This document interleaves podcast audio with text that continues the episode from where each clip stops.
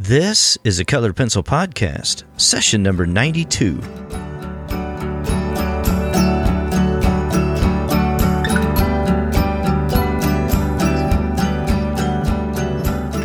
Welcome to Sharpened Artist, a colored pencil podcast where we discuss in detail all things in and around colored pencils and the colored pencil artist. And now, your hosts Lisa Clough and John Middick.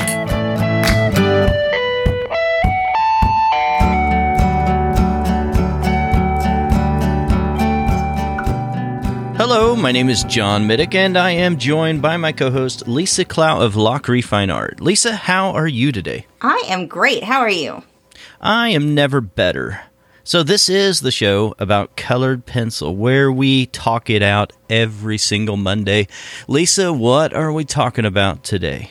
We've got some tips to help you correct colored pencil mistakes. We've been on this kind of a mistake binge, I guess.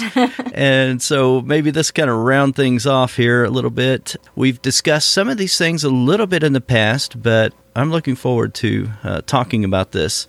So, despite some of our best efforts to avoid them, mistakes uh, they can and will happen when we're creating our art. And so, we want to just talk a little bit about what you can do to sort of equip yourself to getting out of that or getting around the mistakes, ways of correcting this whenever it happens to you.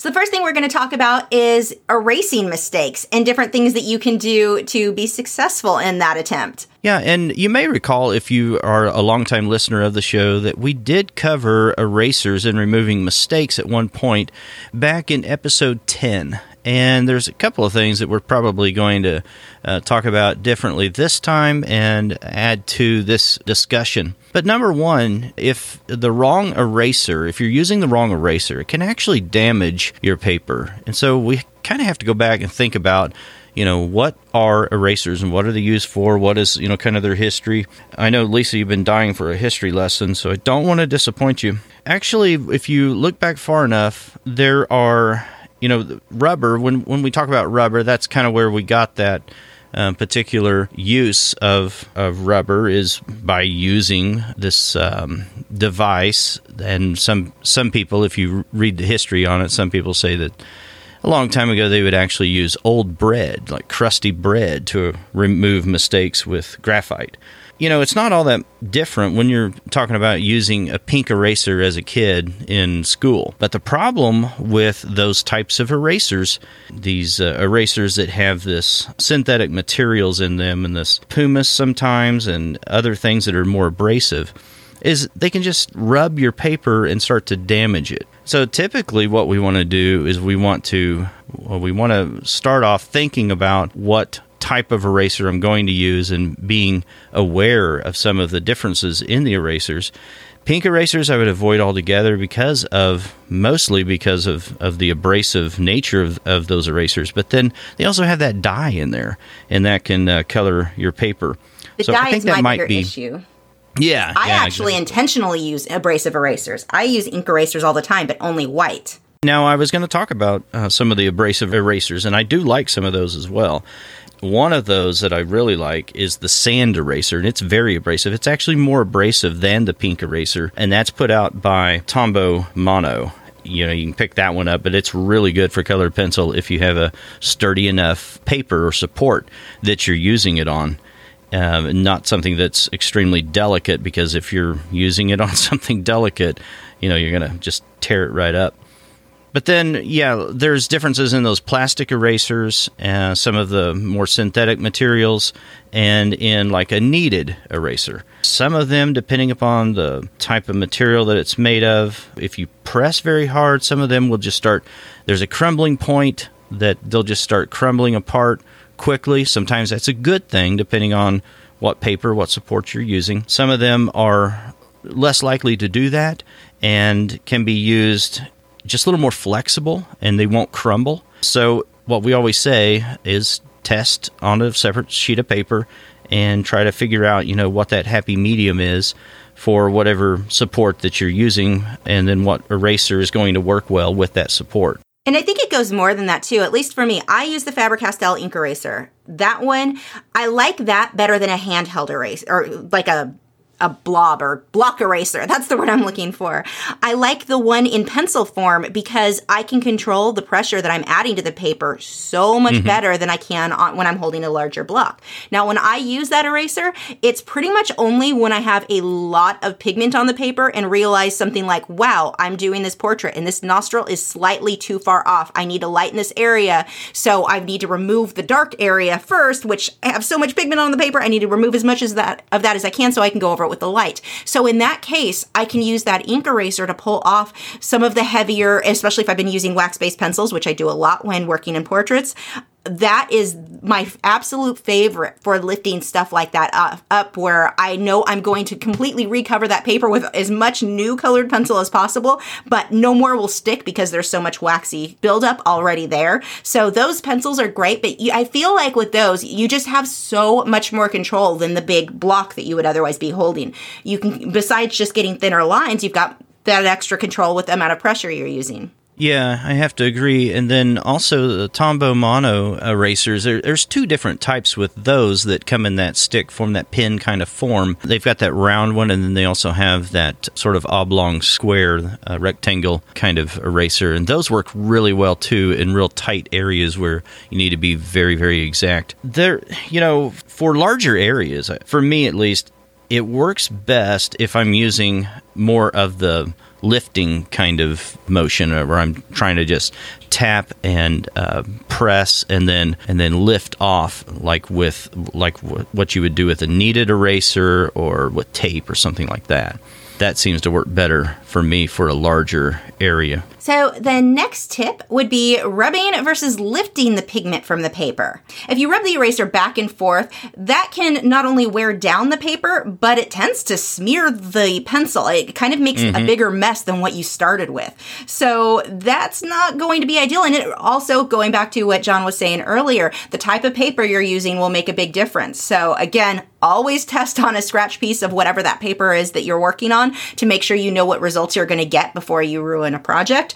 But test things out because you, you can lift instead. Figure out how to do the lifting motion where you're just pressing that eraser into the paper or into the pencil and lifting that up. That will make a huge, huge difference in fixing a mistake instead of just making a bigger mess. Yeah, you know, and what's going on really, I mean, if we think about it, is we're grinding down into that paper. So we're pushing the pigment into the tooth of the paper uh, if we're doing that rubbing motion. And probably that's the thing that we don't want to do often.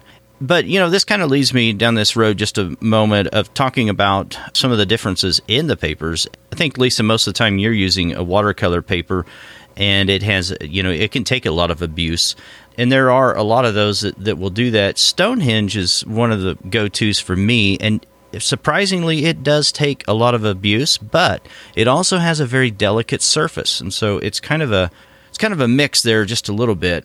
But strathmore uh, also makes a paper that is more of it has it's one i started using recently and i really kind of like it it reminds me of some others that are more like uh, four ply and things like that. It's a it's a thicker paper.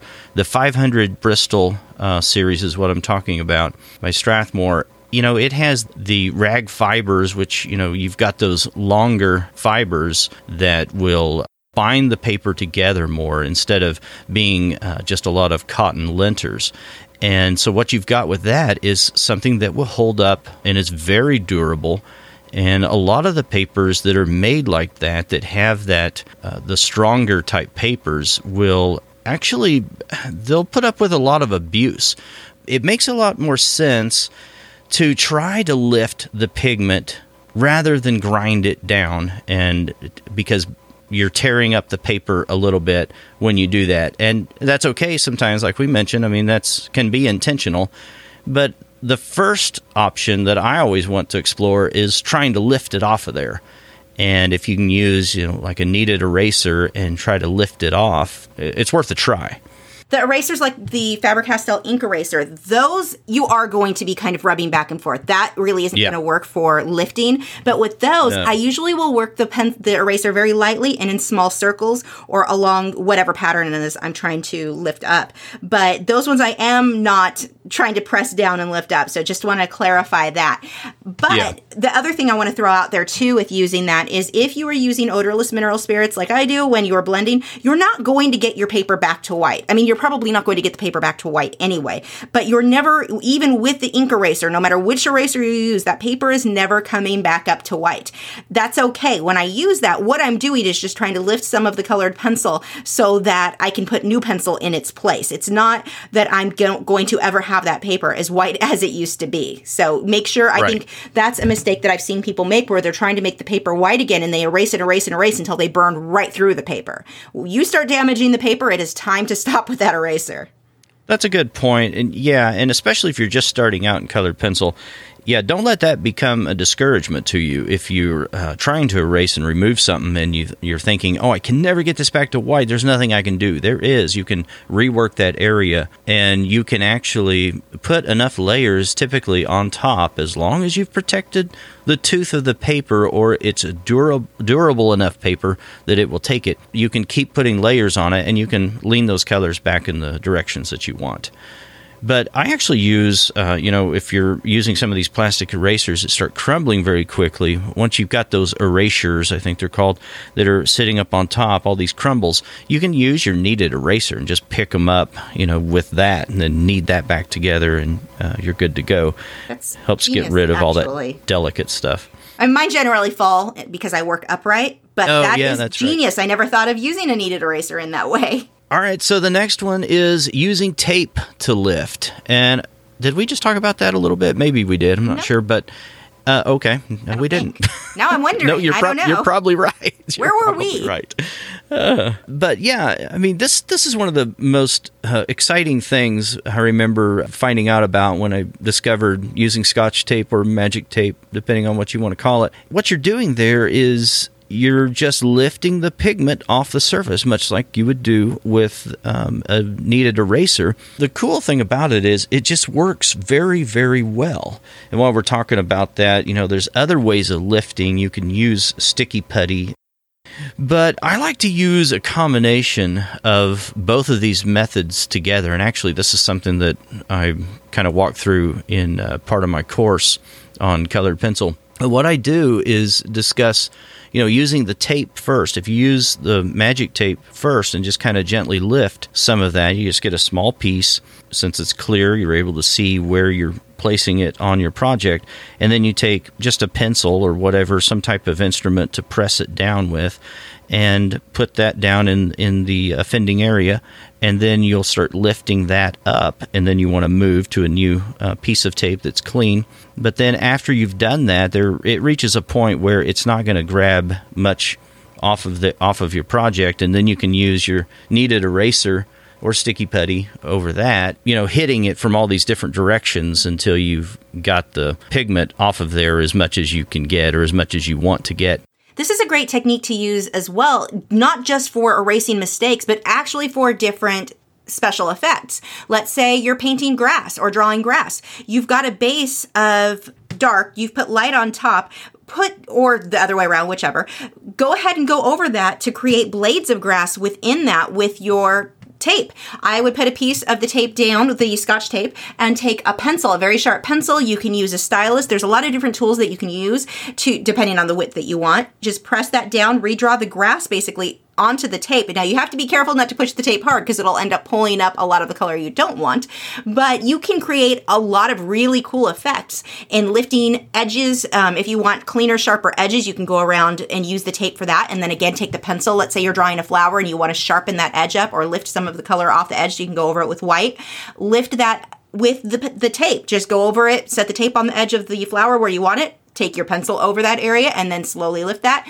Again, be careful because if you push too hard, you can definitely pull off a lot more than you want. But I've used this for making Yeah. mossy rocks, for drawing grass, for trees in the distance. Um, it's a really, really great tool for getting different effects. Yeah, you know, it's it's surprising how well it works. That's the thing that shocked me. It's like, wow, this works so well. Yeah, I actually read about it in Alyona Nickelsen's book, The Colored Pencil, or the, what is it, The Colored Pencil Painting Bible. And I was thinking, Probably where I read no, about it. I don't know how well this will work, but I've got scotch tape. Let's give it a try. And it was like, oh my Right. gosh, this is amazing. I know. It it is kind of surprising, and you know the secret isn't isn't in the scotch tape really. I mean, you could use masking tape or anything like that, but you're not able to see very well what you're you know putting down whenever you do that. It's in that adhesive that's uh, on the tape.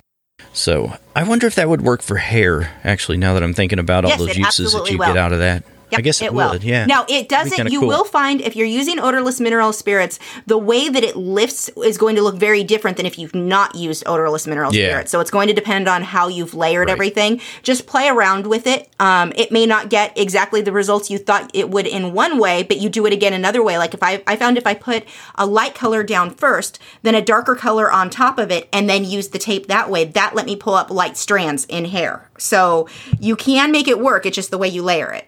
Yeah, that makes sense. And for grass and things like that, where you do want, and hair, same way, where you do want uh, uh, multiple colors, uh, you know, shadows and darks and lights, all in a tighter space, oftentimes, it makes a lot of sense to use something like this. But yeah, to your point there, Lisa, uh, this is uh, just a, a big, you know, word of caution here, or um, something to, to keep in mind that when you're when you're doing this, you do want to be a little cautious at the beginning test because yeah, wherever you stick that down, sometimes if you accidentally leave it down on your on your paper and then maybe you accidentally touch it with your finger or something, it'll it'll take off whatever you put down.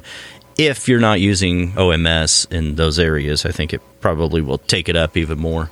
And even if you use OMS, you still have to be careful because I still end up Yeah. pulling up more than I wanted. Yeah, It's I'm no big sure. deal. You just go over it with a pencil, so it's not yeah, a big and you, issue. and you and you got it back. Yeah, but yeah, it's just something to be aware of. Uh, if you have a long strip and then you take off a lot that you just worked so long on, and you got to put all that back down again. yeah.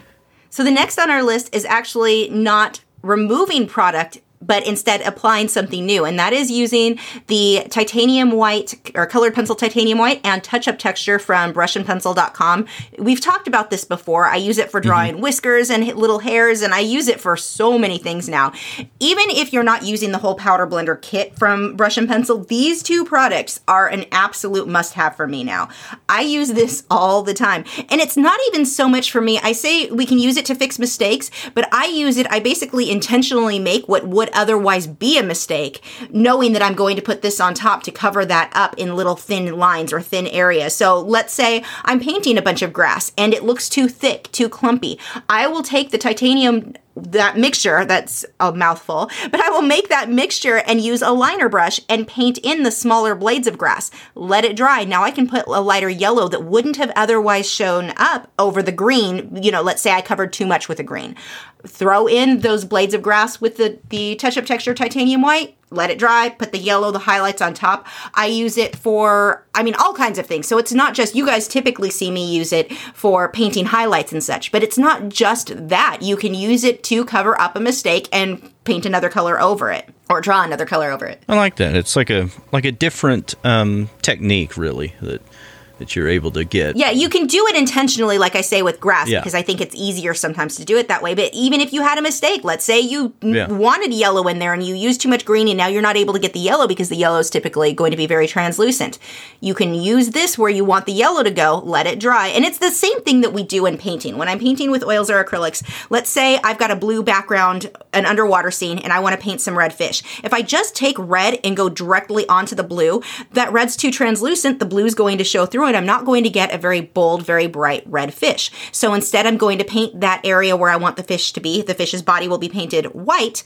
When that dries, I can now mm-hmm. paint the red on top. And it's the same concept. I'm u- I'm doing the same thing now, except with colored pencil, where I can have an area where it's too dark. My other my pencils are going to be too translucent going over it. So cover that area I want, paint the white in that shape. Let it dry, and now I can put whatever color I want on top, and it'll be bright and bold and in a way that it wouldn't have been had I d- tried to draw that red on top of blue or whatever. Very cool. All right. Well, a second category that we wanted to cover very quickly is in different category of mistakes is in thinking about your project. Maybe you've worked for some time on a particular project. Maybe you've got uh, several minutes in or hours, depending, and you start looking and noticing that you've got some huge compositional mistakes. One of the, you know, so we're going to categorize a couple of things here. We can talk about compositional mistakes. We can talk about maybe the size of the drawing surface isn't going to work for the particular project that you have in mind, and you realize that a little bit too late after you've started. Maybe the materials that uh, you're using aren't right for what you're trying to accomplish. Maybe your pencils aren't light fast, that kind of thing. But I want to talk about compositional mistakes for just a moment. To me, this is this is a pretty big deal, and I've made I, am qualified to talk about this because I've made some of the worst compositional mistakes in the past. So, one of the things that I want to encourage you to understand or or to uh, embrace is the concept of starting over. I've done this, and while while I I typically try not to do that, and I'm I'm always advocating that you know you stick with a project and you complete it because there's a lot of lessons to be learned in completing projects. There is also a time and a place for starting over and deciding, hey, this is not good. Instead of just completing something that you're never going to make right, no amount of erasers is going to overcome the compositional issues that you have with a particular project that you're on, it's not a bad idea just to start over. And I've, I've done that. And it's, I just want to give you the license and the freedom to go ahead and do that. Uh, there's nothing wrong with that. Well, I'm going to take that license and freedom away and say that it depends because there it depends on what you're doing. Is that problem is the draw initial drawing a problem that you're doing a face and the nose is in the wrong place, the eyes in the wrong place, it's too wide. Yes, start over in that case. If let's say you're doing a landscape and you realize you know, I really wish that I had this tree da- line down an inch Uh, maybe you should just go ahead and finish it. I can't tell you how many things I've done that I look back and go, wow, that composition was horrible. It didn't keep it from selling.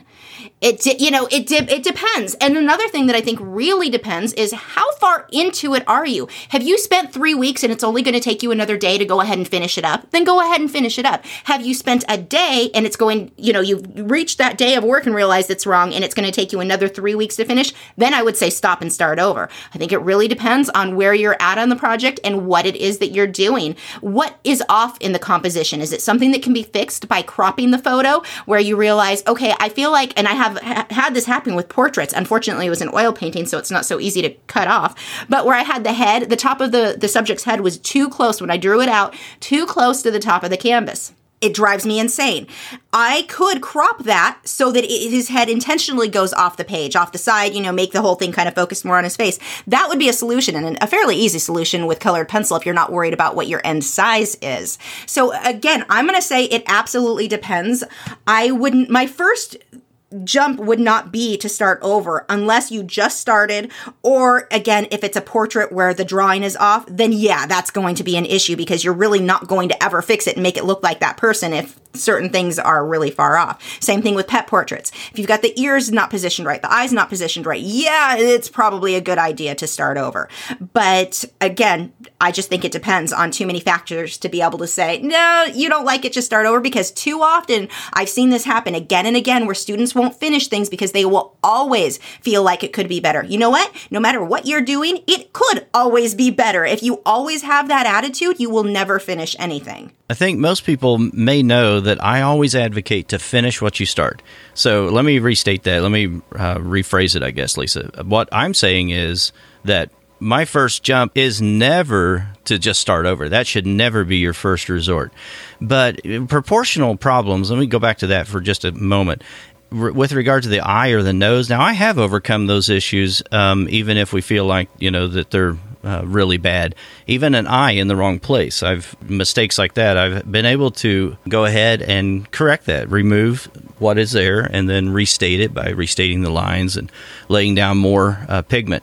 you can overcome some of those things. That is true. But if you have, you know, huge proportional issues or huge compositional issues that and you're feeling bad about what you're doing and you don't like it and you feel like this is this is not worth continuing and you've learned the lessons and you feel like you can start over and make it better. What i'm saying is that isn't a first uh, option. It's not something that you should go to every time but that is something that you can do and you should embrace that at certain times. Now of course you always have to evaluate it and i think that should be rather obvious. I would say too, if you are regularly having that happen, then you No, you stop shouldn't doing do it altogether. Yeah, I think yeah. that would make a difference too. If it's like once a year, you realize, you know, I just don't like what I have here. I'm going to go ahead and start this from scratch. Fine. Yeah. Okay. Well, I hope most people that listen to me don't ever think that I advocate that all the time. I do Yeah. not. I think most people know that. I sure hope so. If you're doing it every other project, that's a really big No, red flag that, that. no, you need to stop starting over. I was in a band for a very long time and we accomplished nothing for that very purpose, that very reason of our lead singer always thought everything could be better. And so he would never finish anything. So years of this band of, of we, the music we were doing was great. Nothing was ever good enough for him. Anyone who heard it loved it, didn't matter. He and so we accomplished nothing because of that. And it's like, what was the point then? That was a huge waste of time other than me learning the lesson that some people will never stop doing that. Maybe you have an opinion about this. We'd love to hear that. You can discuss that over in the Colored Pencil Podcast group on Facebook. You can reach out to us at any time, podcast at sharpenedartist.com. And again, I want to remind everybody that the entire month of March, Lisa and I are going to be handling Q and A's. Uh, so every show will have a Q and A, a different Q and A, where we'll answer your questions. You can submit those over at sharpenedartist.com/slash Q and A and we'd love to get your question read here. You can also go over to the show notes. There is a little sidebar pop up there that you'll see that says, uh, I think it says record your voice or something like that. And you can you can leave a, a voice recording there and we'll get that. Send voicemail is what it says. I just looked it up. But you can record your voice there for us and we can play that on the air if you want to do that. That'd be, that would be cool as well. And we will talk to you again next week. Bye. Thanks for listening to this week's episode. All the show notes can be found at www.sharpenedartist.com. Breeze, if you want, you know, just distance tree or t- yeah, I can't talk. And at least we had something to disagree on this time.